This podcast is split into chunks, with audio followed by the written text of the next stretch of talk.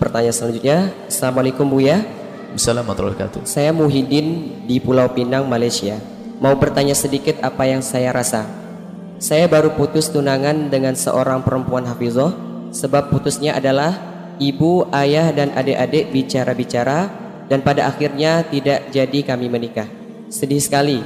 Apa yang perlu saya lakukan dalam keadaan begini supaya saya kuat? Adik-adikku semuanya.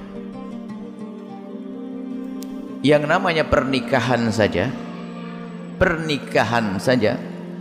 Jika ternyata di situ ada sesuatu yang menjadikan tidak dekat kepada Allah, pelanggaran syariat di dalamnya, maka satu-satunya jalan kadang adalah perceraian. Yang sudah nikah saja kadang cerai.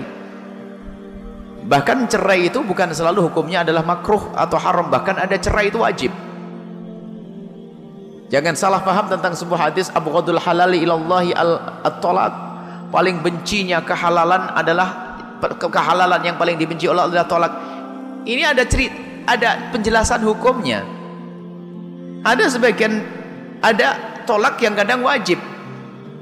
Perceraian harus terjadi karena apa?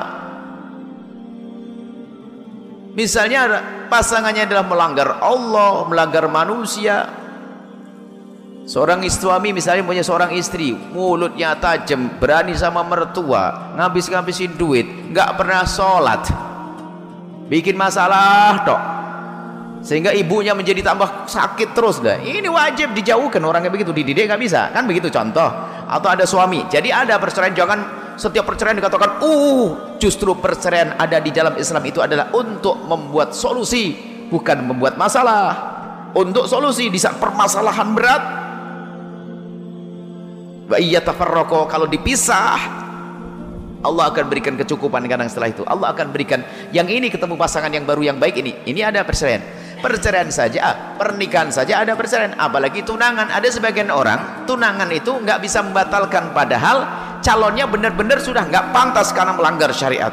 Sudah terlanjur tunangan nggak enak. Eh mumpung belum nikah kalau memang ternyata pasanganmu itu tidak pantas dan dia ada pelanggaran syariat membahayakan masa depan kehidupan batalkan tidak apa. Yang nggak boleh adalah tanpa ada alasan tiba-tiba membatalkan. Berarti dia telah keluar dari para syarat. Al muslimun ala syurutihim seorang muslim kalau berjanji harus memenuhi. Tapi kalau ternyata yang akan dinikahi ini adalah nggak benar. Seorang wanita misalnya tunangan dengan seorang laki-laki tatanya terbukti laki-lakinya adalah pemabuk tidak sholat wah jangan dilanjutkan yang menjadi masalah adalah kadang terlanjur senang kalau sudah terlanjur senang biarpun nasihati akan berkata kan Allah maha kuasa nanti kan bisa berubah lain repot ini ini uh, tidak tahu kisahnya di adik kita yang ada di apa? Pulau Pinang ya? Di mana tadi? Di Malaysia? Hah? Di Malaysia. Nah, kalau memang ternyata keluarga melihat bahasanya itu tidak baik kemudian memutus, ya anda tenang saja. Lihat, kalau masih ada perempuan wanita-wanita yang lain yang jauh lebih bagus daripada dia dan mungkin adalah nanti dia akan mendapatkan laki-laki yang lebih bagus dari dirimu dan dirimu mendapatkan wanita yang lebih bagus daripada dirinya. Jadi kalau sudah seperti itu ya tinggal anda legowo saja. Kalau memang sebabnya adalah syar'i. Kalau ternyata sebabnya tidak syar'i anda pun harus waspada karena ternyata campur tangan keluargamu yang memisahkannya karena kalau kamu mempertahankan bisa jadi menjadi sebab permusuhan antara dirimu dengan keluarga. Artinya dipelajari dulu. Apa yang harus saya lakukan? Saya tidak ngerti. Karena saya tidak tahu sebabnya apa. Kalau sudah ketemu sebabnya bisa saja keputusan keluarga anda baik. Biarpun seorang hafidah misalnya mungkin ada sesuatu yang menjadikan tidak bisa diterima. Maka anda sekarang anda pelajari dulu alasannya apa. Kalau alasannya benar anda harus jujur jangan gara-gara anda sudah terlanjur senang dengan wanita tersebut semuanya jadi benar apa yang anda lakukan. Jadi anda lihat dulu kalau ternyata alasan syar'i ya sudah.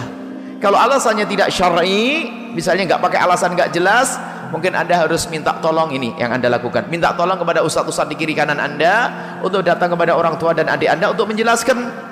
Kalau permasalahan adalah fitnah misalnya wanita tersebut sebelumnya solehah baik dan baik misalnya kemudian difitnah kemudian sampai berita kepada ibu anda dia begini-begini tugas anda adalah menjelaskan saja. Jadi lihat sebabnya dulu baru nanti ada ada solusinya. Kalau tidak tahu sebabnya bagaimana seorang dokter akan berikan obat? Kan begitu ya? Jadi dipelajari dulu baru nanti akan ada solusi. Wallahu a'lam bissawab